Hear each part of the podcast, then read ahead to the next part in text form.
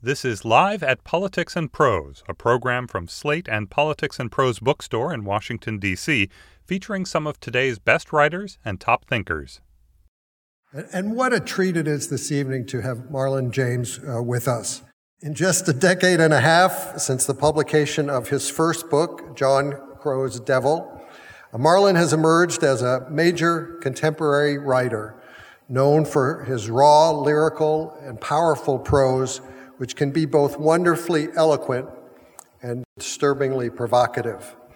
The story of Marlon's remarkable life has been told in, in various profile pieces, how he grew up in Jamaica, often bullied by classmates for his nerdiness, how he took comfort in reading and art, how he had given up on having a writing career after receiving more than seventy rejections from U S publishers for his first novel, but then happened to attend a, a creative writing workshop led by American novelist Kaylee Jones, who recognized the, the promise of John Crow's Devil, a religious drama between two preachers set in a small Jamaican village.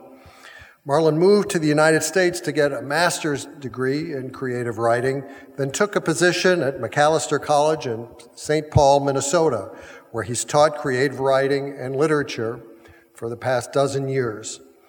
In America, Marlon has found the space and opportunity to further excel at his craft. His second novel, The Book of Night Women, a sweeping, harsh slave narrative set on a Jamaican plantation in the early nineteenth century, uh, appeared ten years ago. And four years ago, he won the Man Booker Prize for his third novel, A Brief History of Seven Killings, an ambitious, complex, violent, polyphonic work that reflects the turbulence of Jamaican politics and culture in the nineteen seventies and eighties. His new book, Black Leopard, Red Wolf, has received enthusiastic reviews, and I don't often get to announce news from this podium, but just in the last half hour, we learned that he's optioned the book for a movie.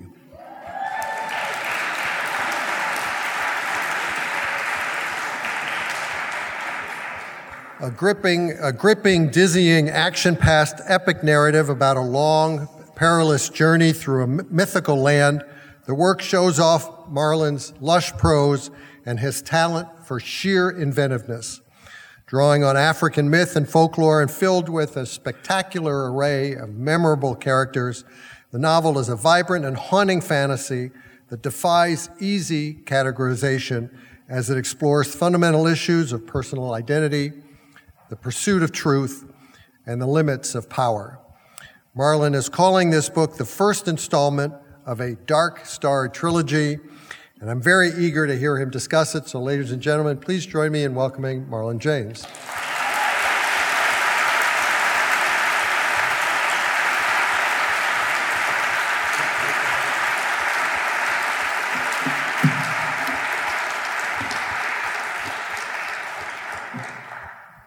Wow, I remember the days of three people coming to my readings. I was telling somebody that, that um, I'm not phased by anything. I've had the reading where one person showed up. Problem is that it, the, the one person was my friend trying to set me up on a girlfriend. I'm like, somebody didn't read the memo. It was a very awkward night in Seattle. Guys, thanks for thanks for coming out. I'm a teacher, so I have to stop myself from saying thanks for coming out on a school night. Because I would have definitely given my students shit for going somewhere on a school night. Um, what can I say about this this um, this novel? I'm going to read a little bit and talk a little bit about it. Um, there's a proverb at the beginning that says, "Be ojuri enu apamo." Not everything the eye sees should be spoken by the mouth. Which is funny, since that's exactly what the novel is. Um, the reason why is one of the things, one of the things that's different, I think, which is a lot of African folk stories and a lot of uh, European and other traditional folk stories, is that in a lot of those stories, the European, the, just the very act of telling a story sort of gives a guarantee of authority. It's one of the reasons I think we have um, huge issues when it turns out the person's lying to us. Whereas in a lot of African folktales, the trickster is telling the story. Uh, whether it's about Anansi or Anansi's telling it, you already know that it's, you can't completely trust this person, even as you're being swayed by the narrative. And um, in this in the in this novel and in this in this trilogy, it's not a part one, part two, part three. Part two will not pick up where part one left off. It's actually three different witnesses telling the same story. So I already warned people, I realize you're making some emotional attachments to characters in this book. You might regret that. um, so I'm going to read a little bit and, and talk a little bit, and I'm going to go all over the place. Um, so my sister is here, and my congresswoman is here, so I can't read the nasty parts. All right, maybe a slightly filthy part. Um, but I'm going to sort of jump around so that you give, give a sense of, of the book. Um, one of the characters in this book, her name is Sogolon, and she's, a, she's among other things, a three hundred fifteen-year-old witch. And in this section, it's way in the middle of the book, and it's not in part, in, and it's not in part of the sort of the, the continuity of the narrative, because one of the things that happens in this novel is all the characters in the midst of stories keep telling stories. So that's something also, stories loop on stories loop on stories, that sometimes the reader ends up adrift. I have to tell a critic that was deliberate. I kind of want you lost at sea. Don't worry, the current will take you back home, but I do want you kind of sort of lost in story. So in this story, it's a very short story about how a fortress of imprisoned women managed to work out conjugal visits. And the person telling us is, is, is Sogolon. Let us make this quick. The water goddess see all and know all.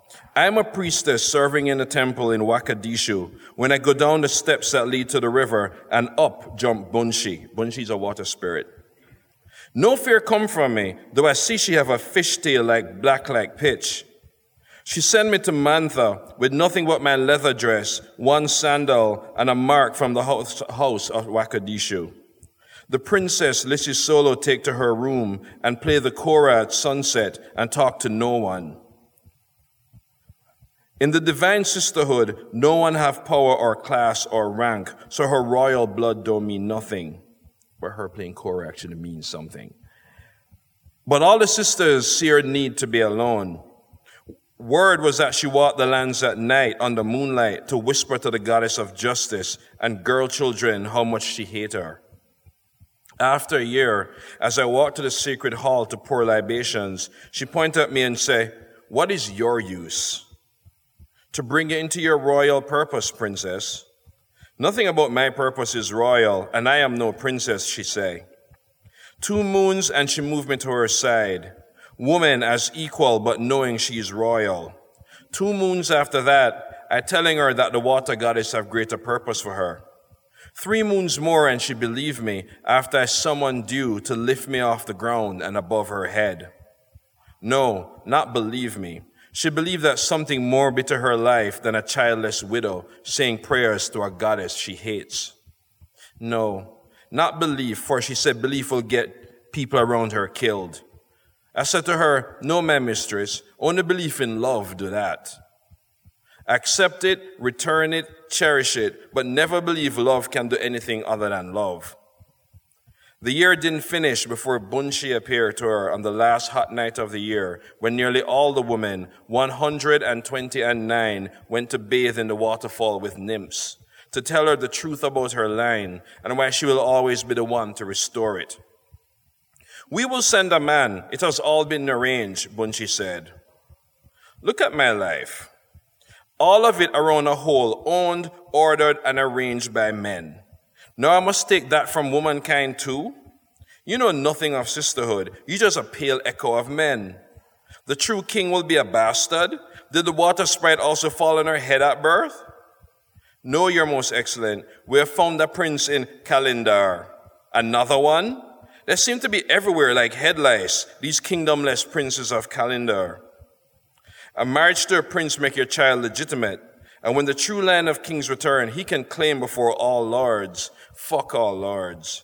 All these kings also come from the womb of woman. What is to stop this man-child from doing just as all other man done? Kill all men.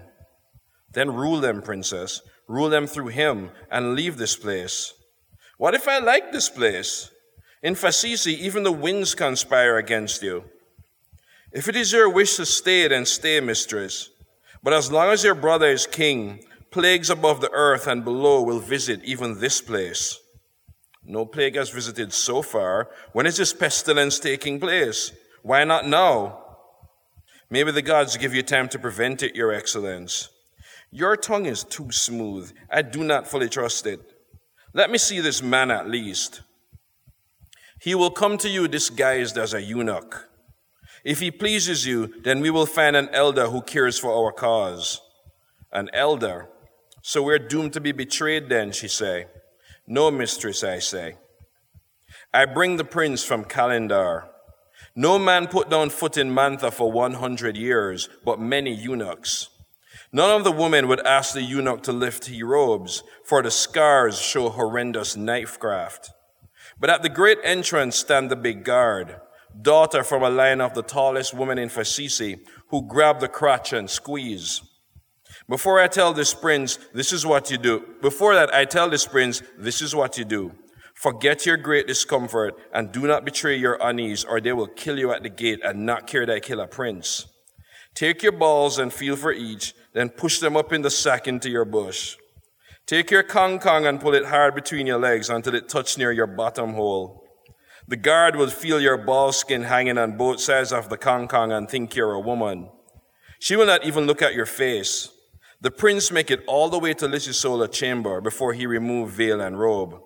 Tall, dark, thick in hair, brown in eyes, thick and dark in lips, patterned scars above the brows and down both arms, and many years younger in age. All he know was that this is the crown princess and he will see title. Hm. He'll do, Lissisolo say. You didn't see, you didn't see, you didn't figure it was going to go that way, did you? Um, so before this, you know, kings and queens enter this story, this story begins in prison. And the person telling the story is a character named Tracker, who has no other name because he's forgotten it. And Tracker is, is giving testimony about how a mission that they were on, a slave trader, um, hires these mercenaries to find a child who's been missing for three years. And spoiler alert, the kid's dead. In case it didn't know, sorry. You know, it's it's it's the first line in the book. um, so the the, the the the the entire novel is a sort of a why done it, um, you know. And I'm, so I'm going to read actually the beginning um, and how how he approaches being. being interrogated. There's another proverb um, in it in the book. It's it's a Hausa proverb that says says Gabakura Bayasiaki, which is forward is a hyena, backward is a fox. The child is dead. There's nothing left to know. I hear there's a queen in the south who kills the man who brings her bad news. So when I give word of the boy's death, do I write my own death with it? Truth eats lies just as a crocodile eats the moon, and yet my witness is the same today as it will be tomorrow. No, I did not kill him, though I may have wanted him dead. Crave for it the way a glutton craves goat flesh. Oh, to draw blood and fire through his black heart and watch it explode black blood, and to watch his eyes for when they stop blinking, when they look but stop seeing, and to listen for his voice croaking, and to hear his chest heave in a death rattle saying, look, my wretched spirit leaves this most wretched of bodies, and to smile at such a thing and dance at such loss. Yes, I glut at the conceit of it, but no, I did not kill him. Biojure enu epamo. Not everything the eye sees should be spoken by the mouth. This cell is larger than the one before. I smell the dried blood of executed men. I hear their ghosts still screaming. Your bread carries weevils, and your water carries the piss of ten of the ten and two guards and the goat they fuck for sport. Shall I give you a story? I am just a man who some have called a wolf. The child is dead. I know the old woman brings you different news. Call him murderer, she says, even though my only sorrow is that I did not kill her. The red-headed one said that the child's head was infested with devils, if you believe in devils. I believe in bad blood.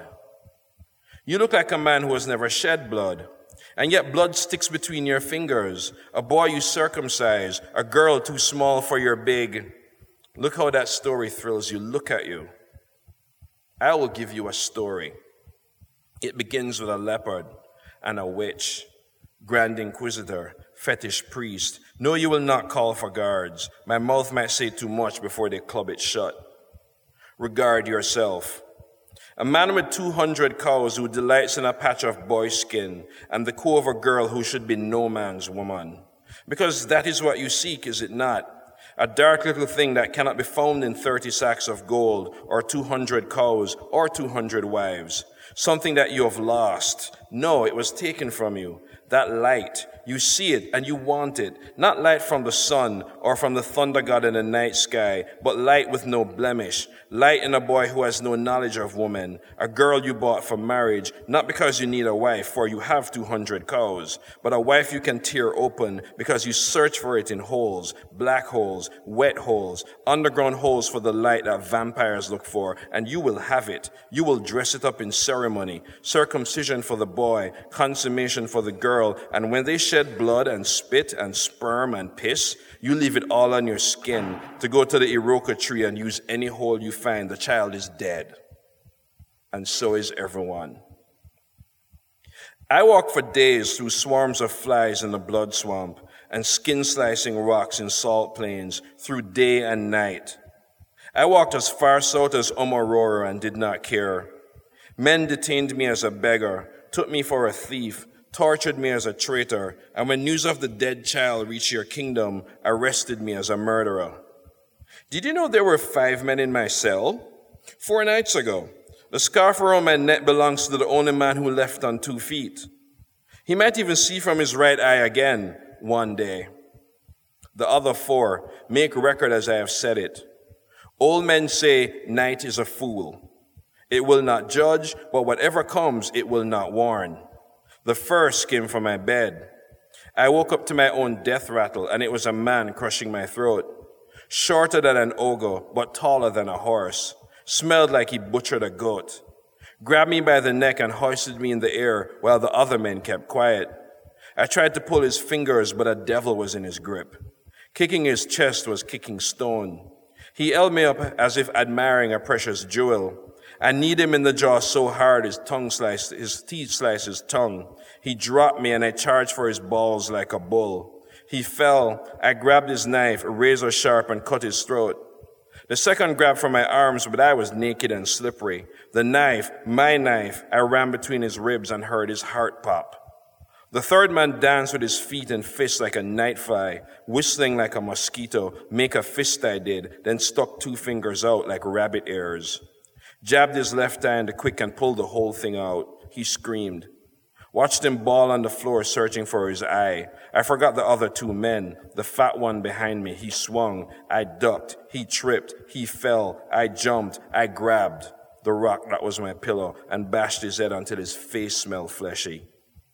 The last man was a boy. He cried. He was too shaken to beg for his life. I told him to be a man in his next life, for he is less than a worm in this one, and flung the knife right into his neck. His blood hit the floor before his knees. I let the half-blind man live, because we need stories in order to live, don't we, priest? Inquisitor, I don't know what to call you. But these are not your men. Good. Then you have no debt song to sing to their widows. You have come for story, and I am moved to talk. So the gods have smiled on both of us. There was a merchant in the Purple City who said he lost his wife. He went missing with five gold rings, ten pairs of earrings, twenty and two bracelets, and ten and nine anklets. It is said you have a nose for finding what would rather stay lost, he said. I was near twenteen years and long banished from my father's house. The man thought I was some kind of hound, but I said, yes, it has been said I have a nose. He threw me his wife's undergarment. Her trail was so faint it was almost dead. Maybe she knew that one day men would come hunting, for she had a hut in three villages, and no one could tell which one she lived in. In each house was a girl who looked exactly like her and even answered to her name. The girl in the third house invited me in and pointed to a stool for me to sit. She asked if I was thirsty and reached for a jug of Masuka beer before I said yes. Let me remind you that my eyes are ordinary, but it has been said that I have a nose. So when she brought the over the mug of beer, I already smelled the poison she put in it, a wife's poison called cobra spit that loses taste once you mix it in water. She gave me the mug and I took it, grabbed her hand and bent it behind her back. I put the mug to her lips and forced it between her teeth. Her tears ran down and I took away the mug. She took me to her mistress, who lived in a hut by the river.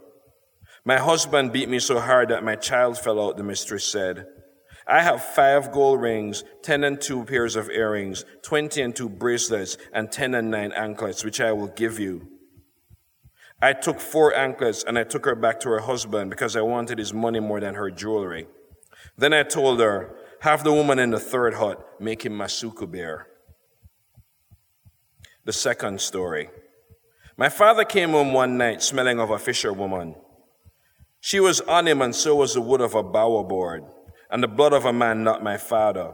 He played a, he played a game against a binga, a bower master, and lost. My father beat the man until he stopped moving and left the bar. But no stink of sweat was on him, and not much dust, not even beer. He had not been in a bar, but in the den of an opium monk. So father came into the house and shouted for me, for, to me from the grain shed I was living in. Come, my son, sit and play bower with me, he said. The board was on the floor, many balls missing, too many for a good game, but father was looking to win, not to play. But I was winning. You took the game to Mtaji phase, he said. No, we're just beginning. How dare you speak to me with disrespect? Call me father when you talk to me, he said. I said nothing and blocked him on the board. He had no seeds left in his inner row and could not move. You have cheated, he said. There are more than thirty and two seeds on your board. I said, either you're blind from wine or you cannot count. You sowed seeds, I captured them, I win. He punched me in the mouth before I could say another word. I fell off the stool and he grabbed the bower board to hit me the way he hit the bingo. But my father was drunk and slow, and I had been watching the Angola masters practice their fight craft. He swung the board and seeds went scattering in the sky. I flipped backwards three times like I saw them do and crouched down like a waiting cheetah. He looked around me as if he had vanished. Come out, you coward, coward like your mother, he said. This is why it brings me joy to disgrace her. First I will beat you, then I'll beat her for raising you, then I'll leave a mark so that both of you remember that she raised a boy to be a mistress of men, he said. Fury is a cloud that leaves my mind empty and my heart black. I jumped and kicked my legs out in the air. Now he hops like an animal, he said. He charged at me, but I was no longer a boy. I charged at him in a small house, dived to the ground with my hands, turned my hands to feet, flipped up and spun my whole body like a wheel with my legs in the air, and I spun towards him and locked him with my two feet around his neck and brought him down hard. His head smacked the ground so low that my mother outside heard the crack. She ran inside and screamed, "Get away from him, child. You have ruined both of us." I looked at her and spat. Then I left. There are two endings to this story. In the first, my, fa- my legs locked around his neck and broke it, and when I brought him down to the ground, he died right there on the floor, and my mother gave me five curries and sorghum, sorghum wrapped in palm leaf, and sent me away. I told her that I would leave with nothing he owned, not even clothes. In the second ending, I do not break his neck, but he still lands on his head, which cracks and bleeds. He wakes up an imbecile. My mother gives me five cowries and a sorghum wrapped in banana leaf and says, leave this place. Your uncles are all worse than he. Um, I'm thinking about how this, this novel this novel um, came came to pass. Thank you.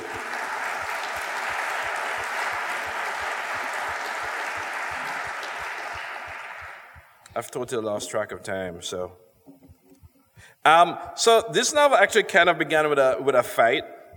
I was a, it was a friendly fight, but it was a fight. It was two thousand ten, and they had announced the cast for The Hobbit. And I was like, Jesus H. Christ, here we go again. You know, I'm going to talk about lack of representation. You're going to push back about how it's a European story and so on, and that's exactly what happened. I'm like, I cannot believe the cast of The Hobbit is so white. And um, and my friend was like, you know, it's it's The Hobbit is based on African mythology, not African, sorry, European mythology and Euro- and British culture and British history, and Lord of the Rings is, is, is a British and it's Celtic. And I said, Lord of the Rings isn't real. You know, you you can do what you want with it. In fact, if we had opened up in the Shire and there was an Asian hobbit, nobody would have cared. And then, and I said, you know what? Keep your damn hobbit. um, but that sent me on a mission, and I didn't know it was a mission, because here's the thing about the myths. Um, Margaret Atwood said human nature has not changed in a thousand years, and we know that because of the myths. And uh, I think people of, of European descent can take the myths for granted, I think. I don't think you realize how much of your culture sometimes has been shaped by your myths and legends.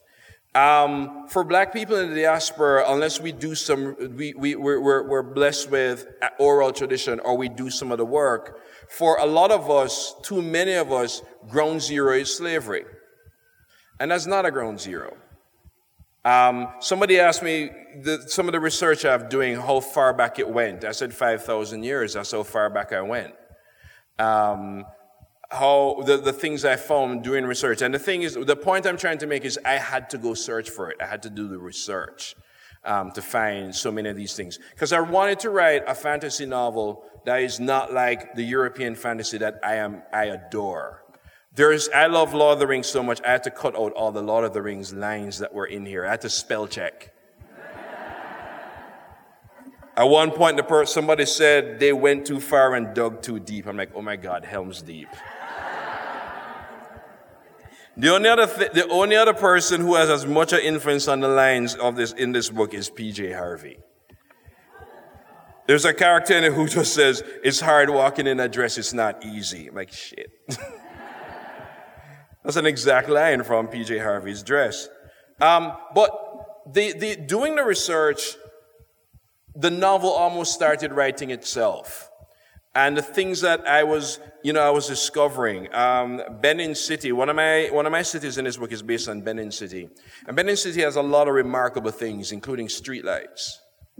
You know, a concept that would never have occurred to our European kingdom. Um, Jenny had plumbing. Um, that the reason why we don't know, uh, you know, Uh, uh, uh, Benin City is because Harry Harry Rawson from the British Army burnt it down. And these names are, are important to remember. So you all know my favorite scene in Black Panther, right? I'm going to take this all off your hands. Not that I'm, you know, endorsing breaking into the British Museum and taking artifacts. Especially since Killmonger just bought the rights to my book.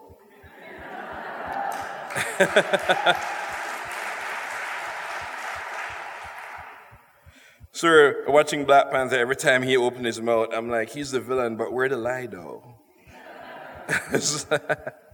uh, but the, the the things I was, you know, the things I was discovering, and there was the wonder and and of, of at, at at uncovering so many things, and the shame that I had to uncover it at forty-six years old, and um and and that. There is still so much work to be done in, in schools, in, in, in, in how we teach these stories, so much, so many books that need to be written. And, you know, and so many books already written that need to be read. Um, Sophia Samatar has been doing fantastic work. Charles Saunders, Imaro, Kaya Shanti Wilson, um, Nenede Okorafor, who don't, certainly don't need my, my help. Um, Flora Nwapa. Um, there is so much work that has already been done in this that, um, that there's work to be written, but there's also work to be discovered. Um, one of the coolest things I, you know, I found out from the research, for example, is African vampires aren't scared of daylight. Sorry. If it's that what you were counting on, running out in daylight, no. It's, it's, in, um, in, a, in a lot of African cultures, there is what we call noon of the dead. And, and just to give you an example, me saying noon of the dead already planted an image in your head. Noon of the dead is midnight. That also planted an image in your head because we have a very European view of those things. We think the witching hour. We think when evil comes out. We think things done in secret. Noon of the dead is the coolest time of the year, coolest time of the day because your really cool aunt who died way too soon is going to come chill with you. And of course, your cool aunt is always cooler than your parents. So you can't wait for the noon of the dead. You can't wait to be in conversation with the ancestors, with the spirits. It's like, to use that, to use Black Panther again, is that scene when T'Challa uh, goes to his father and he comes down as a panther from the tree. That's the noon of the dead.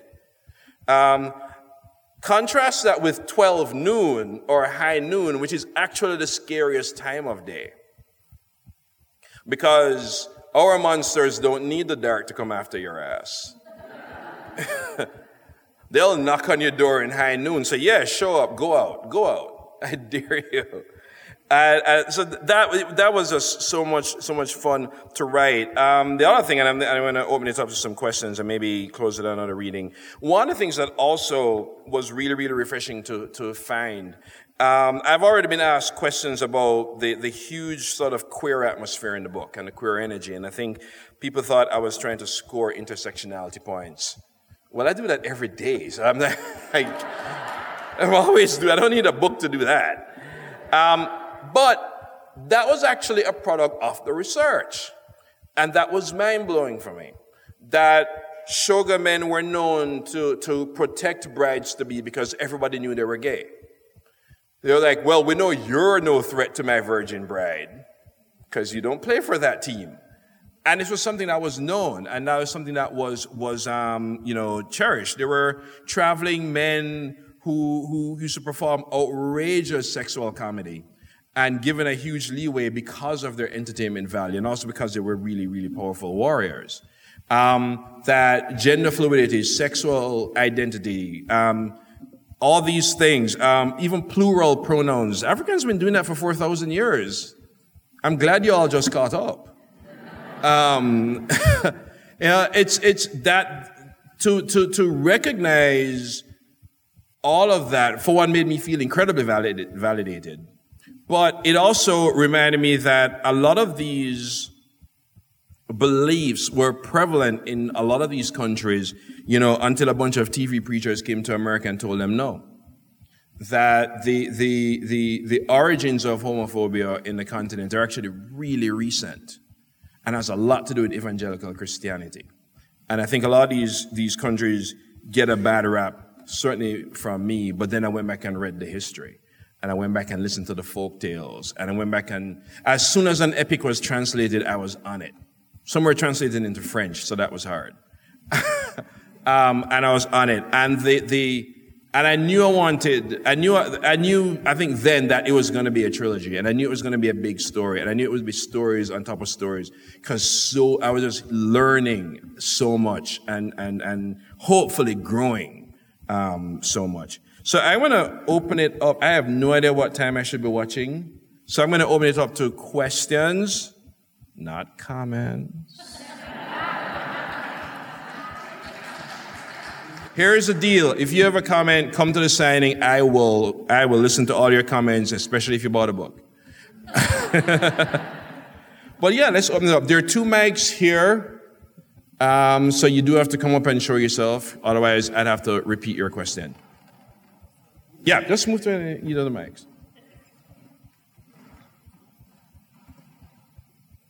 You're first. Let's go. Hi. Hi. Um, I'm curious to know what, if anything, is at stake for you when you're deciding what to write next. And I guess I'm wondering that particularly following the success of A Brief History of Seven Killings. Um, mm-hmm. What persuaded me to write this? No, I, oh. I'm curious to know, like, what's at stake for you, if anything, when you're thinking oh. about what to write next. Like, are you concerned with the idea mm-hmm. of your body of work? Um, That's a good question. I um, the very quick answer is no. And the reason why I'm not is that usually I, I usually know what I'm, sometimes I, most of the times I know what I'm writing next before um, it gets crazy with the present book. So like I started researching this in early two thousand fifteen, which was before I won the Booker. And usually when I'm, I'm usually when I'm in a, usually when I'm in a, it, like right now when I'm touring, Um, everybody's present tense is this book. My present tense is the next book I'm writing. So I'm usually so caught up with the next book that I don't even really pay attention. So things will hit me off guard. Um, cause I think the, the, the bigger answer to the, to the question is you always have to write the novel that's in your head. And I think, um, William Burroughs said that, that there's no such word as should when it comes to, to writing, fiction, nonfiction. There, there's no such thing as should. There's, you know, write. The novel that's in your head should be the novel that comes down on the page. We can edit later. But I see too often, even with the students I teach, I can see the failure of nerve that happened between here and here. And you have to, you have to believe in what you're writing. You also have to, I mean, certainly open, open yourself to criticism and, and, and, and direction. But you have to, you really have to have confidence in the story that you're telling. Um, I think too often people think that there's nothing new that they're saying. I say, yeah, but you're the first person to have said it. Um, you know, it's like, yeah, people get married, people fall in love, people fall out of love, but yeah, but nobody's done it. You know, you have done it. Nobody has done it for you. So, you know, with, you know, bear that in mind. Also, people, there's nothing wrong with a little ego with writing. You know, it's, it's, yeah, you're, you're, you know, you're here to do a good work, I think. Yeah, I'm going to go back and forth. Yes. Um, good night. Um, thank you and congratulations for your work. Your thank you. Work. Thank you for getting a Jamaican to come to his first book reading, standing in a line in a race as a Woolmerian. You people realize this is a big, W I. This is a big deal. And also Ingrid said to tell you, big up. Uh-huh. Um, just a quick question about, mm. um, I haven't read the book yet, but In in today's society, there's a lot of conversation about appropriation, and, mm-hmm. so you, and you did a lot of work, it seemed, research, yeah. two years, um, as you said. Are you, have you handled it?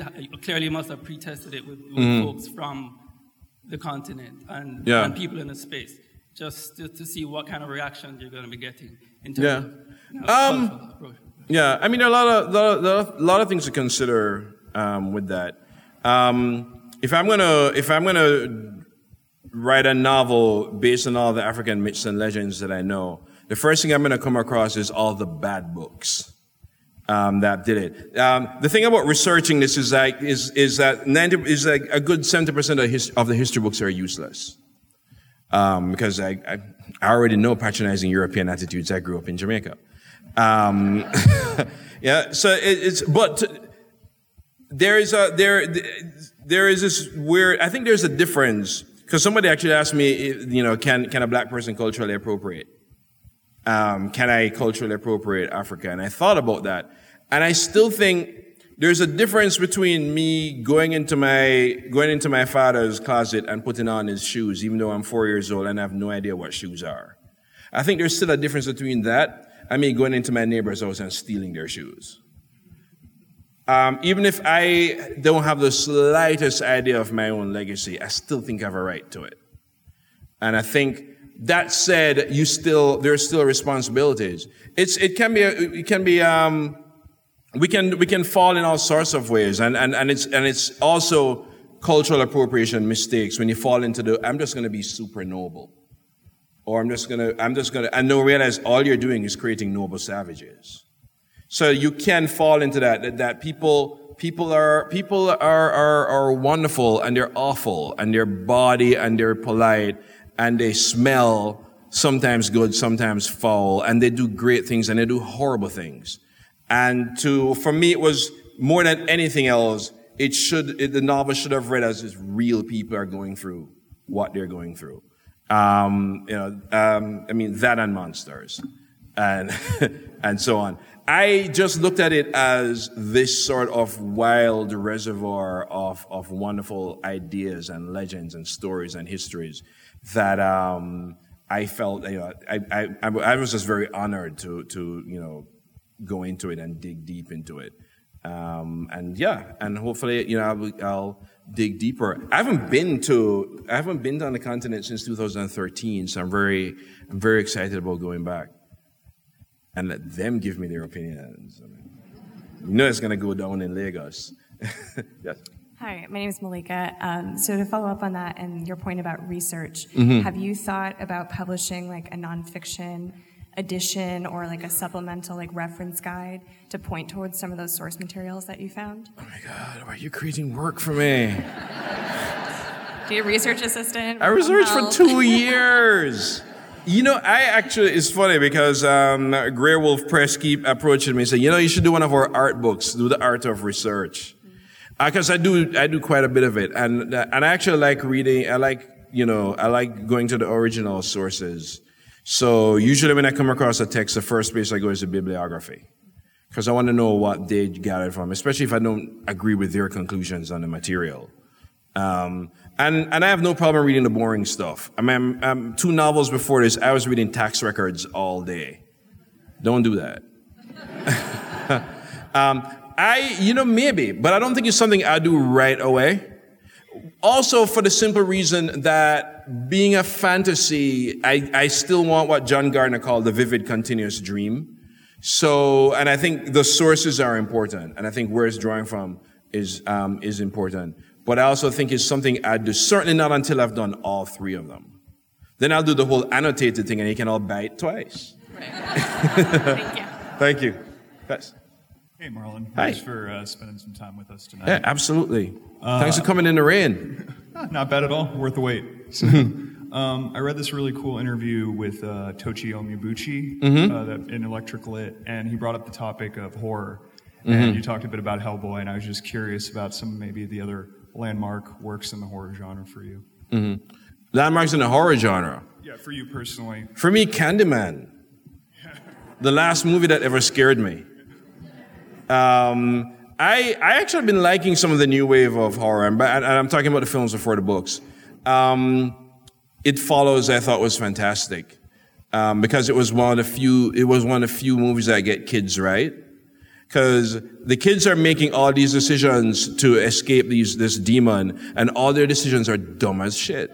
I was like, this is exactly, we're being chased, let's go to the beach. I was like, yeah, this is exactly how. I don't want the secret kid who knows the runes. I don't want the nerds who have all the books of witchcraft, except unless it's Buffy.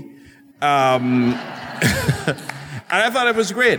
Um, You know, it's funny, because I grew up in the eighties and nineties, so horror for me meant Poppy Z. Bright. You know, loads and loads of Poppy Z. Bright. Um, I, I'm thinking who who who I've been reading re- recently, because a lot of the horror stuff I've been reading has mostly been comics. And, and a lot of it's mostly just gothic. So it's almost things that have chills, but are not necessarily horror. Like, um, my favorite novel to teach is, um, We've Always Lived in the Castle by Shirley Jackson. Um, it's not horror, but it's dark as hell. If you haven't read it, y'all need to read it. You'll never forget Mary Cat. That's her name. Um, but yeah, I, I, I think I've been mostly with the comics and usually Vertigo. So usually stuff like Hellblazer and Hellboy. Um, I haven't been, as I said, I haven't been that much at who's like who in horror right now. Tochi would know though. Thank you. Thank you. Hi. Yes, hi. Uh, I was just wondering if there's any techniques that you employ when trying to finish books in particular. Hmm. I don't know if my techniques work for people. Because when I tell them things like, I write in noise, they're like, what do you mean? And uh, or you're going to say something. I, I, I'm kind of struggling trying to write my own book, and I was kind of wondering if there was any a time where you had kind of a similar struggle, and then you used a technique mm-hmm. to help you get past that. Yeah, uh, some things, some things that I, I, I don't believe in writer's block. Actually, I kind of do. I just refuse to admit it. Um, But the, the, the things that, that pulled me out of being stuck, reading, reading a lot, um, and reading, and also reading stuff that I wouldn't normally read. So when I said things like uh, Virginia Woolf and Margaret Duras were a huge influence on my last novel, people were like, huh? Your novel is about killers in Jama- in Kingston. It's like, yeah, but Missus Dalloway rocks. It's like, it's, I couldn't have written that book without Missus Dalloway.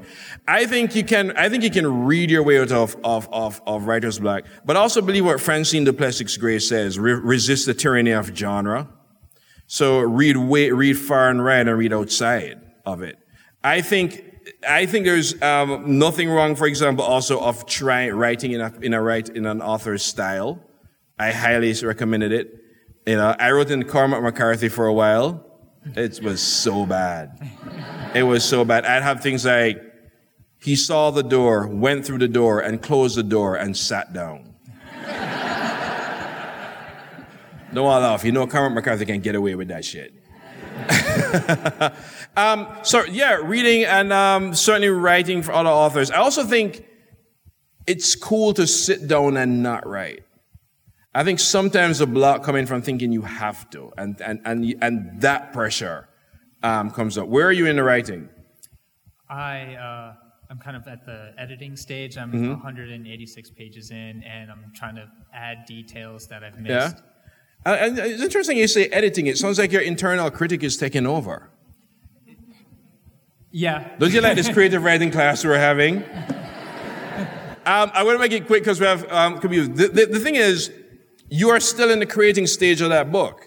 And internal critics are great, but internal critics can't create. So the, the, the real thing now is to find out what's a strategy where you can write, where you're not over-policing your own work. For me, that I've solved that with one book by writing at five in the morning, because I'm way too delirious to be criticizing anything. um, but it, it did work. And I think that's what's happening is you have two very, very necessary impulses that are clashing in a way they shouldn't clash. And that may very well be it. That you're being too unsure of a work that is not even sure of itself yet. And I think that's something. I think it was sometimes we put third draft pressure on the first draft. Yeah. yeah it's not going to be Toni Morrison yet. You know, it's, it's a first draft is supposed to be terrible. And the second one is slightly less terrible. And, and, and once you, you, you allow that, then I think it will work. And if it doesn't, you can always blast me on Twitter. Thank you very much. Thank you. It. Hi. Hi, Marlon. Thank you for coming. Thanks, Sogolon. I had a question about your character, Sogolon. Mm-hmm. Was that a reference to the Epic of Sanjara?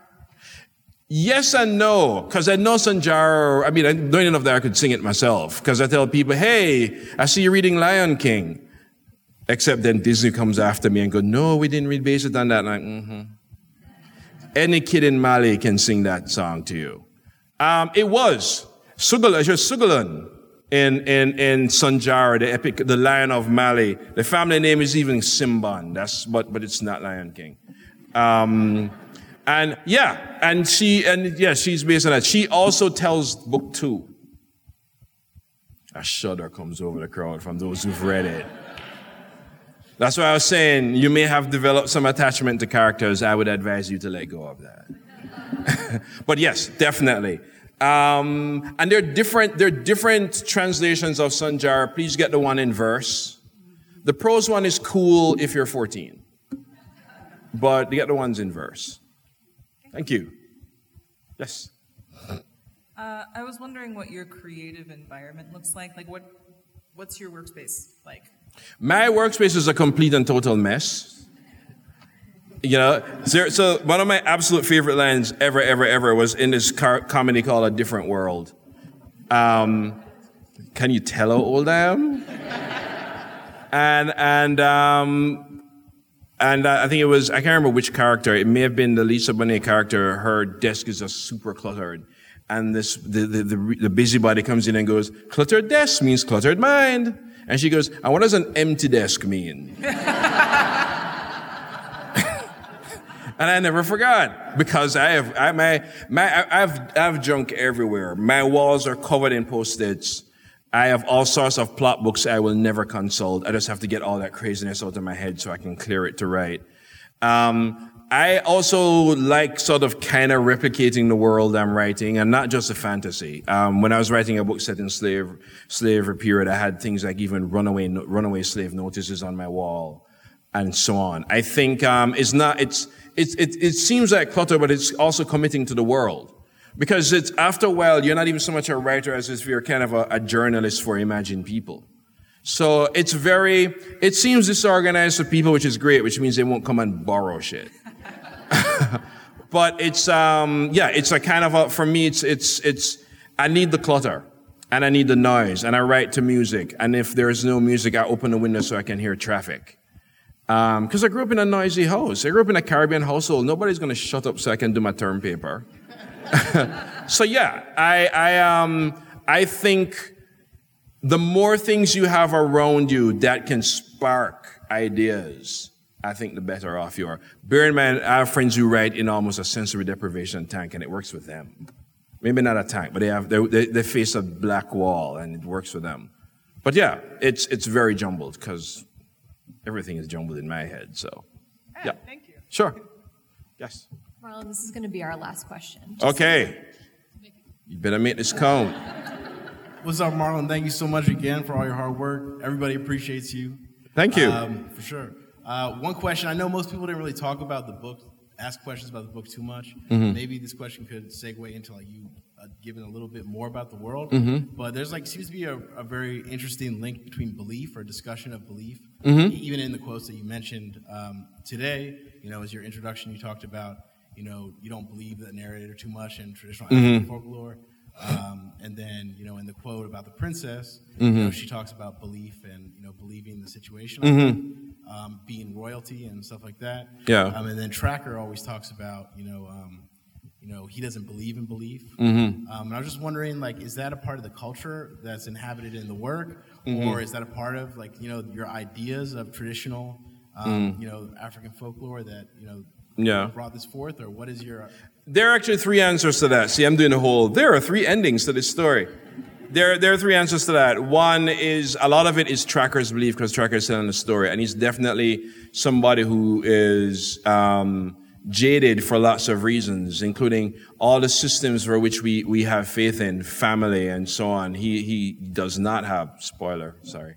He he, he doesn't have, and and there is that. There's also, you know, it's a world where there is the presence of so many spiritual and, and fantastical creatures, but so many characters who don't even believe in them. And, and that's, and, and, and I wanted that contrast. And the third thing I will say, which is kind of a teaser, there's a reason why there's a belief crisis in the book, but you're going to have to read the second book. But it, it was definitely deliberate. Thank you. And I think this is where... Thank you guys for coming. Let me grab this.